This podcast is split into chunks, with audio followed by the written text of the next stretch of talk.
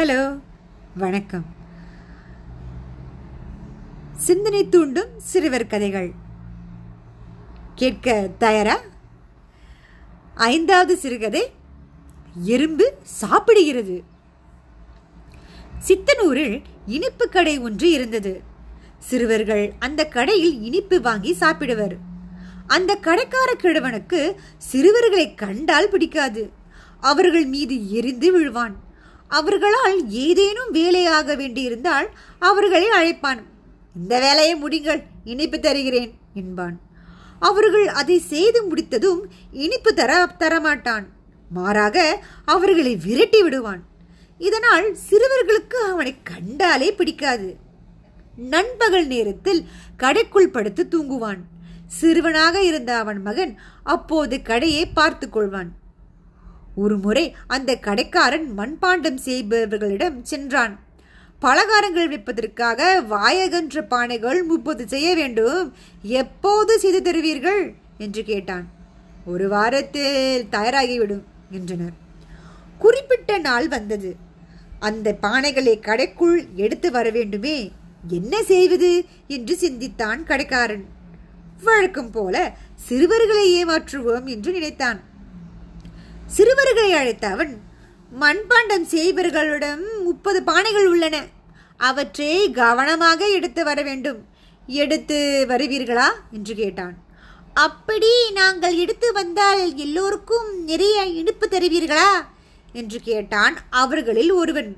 கொண்டு வாருங்கள் பிறகு பார்க்கலாம் என்றான் கடைக்காரன். நிறைய இனிப்பு கிடைக்கப் போகிறது என்று மகிழ்ச்சி ஆரவாரம் செய்தனர் சிறுவர்கள். ஒவ்வொரு பானையாக அவர்கள் கடைக்கு கொண்டு வந்தனர். எல்லா பானைகளும் வந்து சேர்ந்தன.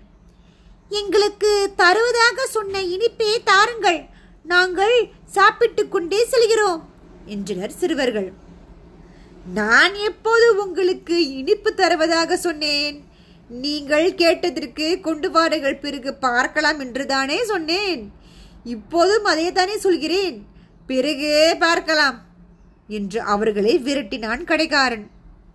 தாங்கள் ஏமாந்து விட்டதை எண்ணி புலம்பியபடி அங்கிருந்து சென்றனர் சிறுவர்கள்.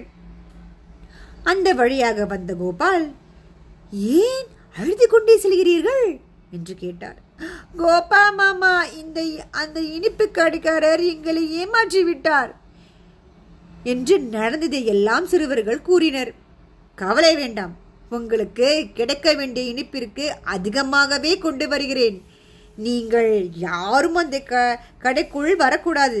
வெளியே நில்லுங்கள் என்று கோபால் கடைக்குள் நுழைந்தார்.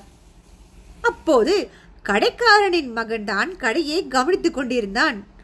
உள்ளே இருந்து அறைக்குள் கடைக்காரன் தூங்கிக் கொண்டிருந்தான். இவனை எளிதாக ஏமாற்றலாம் என்று நினைத்தது கோபால் இனிப்பு பாத்திரத்துக்குள் கையே விட்டான். இனிப்புகளை எடுத்து சாப்பிட்டான். இதை பார்த்த சிறுவன் என்ன? இனிப்பை எடுத்து சாப்பிடுகிறாய்? பணம் தராமல் எதையும் தொடக்கூடாது என்று கத்தினான். தம்பி உன் தந்தைக்கு என்னை நன்றாக தெரியும். நான் இப்படி இனிப்பை சாப்பிடுவதை அவர் பொருட்படுத்த மாட்டார். என் பேர் எறும்பு. நீ வேண்டுமெனால் அவரிடம் இனிப்பை நான் சாப்பிடுவதாக சொல். அவர் ஒன்றும் சொல்ல மாட்டார் என்றான் கோபால். அப்பா கடைக்குள் எறும்பு வந்துள்ளது. நான் சொல்லியும் கேளாமல் இனிப்பை எடுத்து சாப்பிடுகிறது என்று கத்தினான் சிறுவன். தூக்கம் கலந்ததால் எரிச்சல் அடைந்த கடைக்காரன் மகனே எறும்பு வந்தால் வரட்டும். இல்லையில் அதை அப்படியே விட்டுவிடு. எறும்பை சமாளிக்க உன்னால் முடியாதா? என்று கத்தினான். இதை கேட்ட கோபால் உள்ளுக்குள் சிரித்தான். இனிப்பு நிறைந்திருந்த ஒரு பாத்திரத்தை தூக்கினான். சிறுவர்களுக்கு வழங்க இது போதும் என்று நினைத்து அங்கிருந்து புறப்பட்டான். இதை பார்த்து அதிர்ச்சி அடைந்த அவன் அப்பா நிறைய இனிப்புகளை இரும்பு எடுத்து செல்கிறது. பணம் ஏதும் தரவில்லை என்று கத்தினான். இதை கேட்ட கடைக்காரன் கோபம் கொண்டான். என் தூக்கத்தை கெடுக்காதே என்று எத்தனை முறை சொல்வது. நான் எழுந்து வந்தால் உன் தோலை உறுத்து விடுவேன். எறும்பு இனிப்பு எடுத்து செல்வதற்காக யாராவது கவலைப்படுவார்களா? போனால் போகட்டும். எவ்வளவு இனிப்பு எடுத்து சென்று விட போகிறது? பேசாமல் இரு என்று கத்தினான்.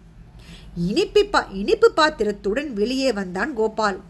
அங்கிருந்த சிறுவர்களுக்கு ஒன்றுக்கு இரண்டாக இனிப்புகளை தந்தான்.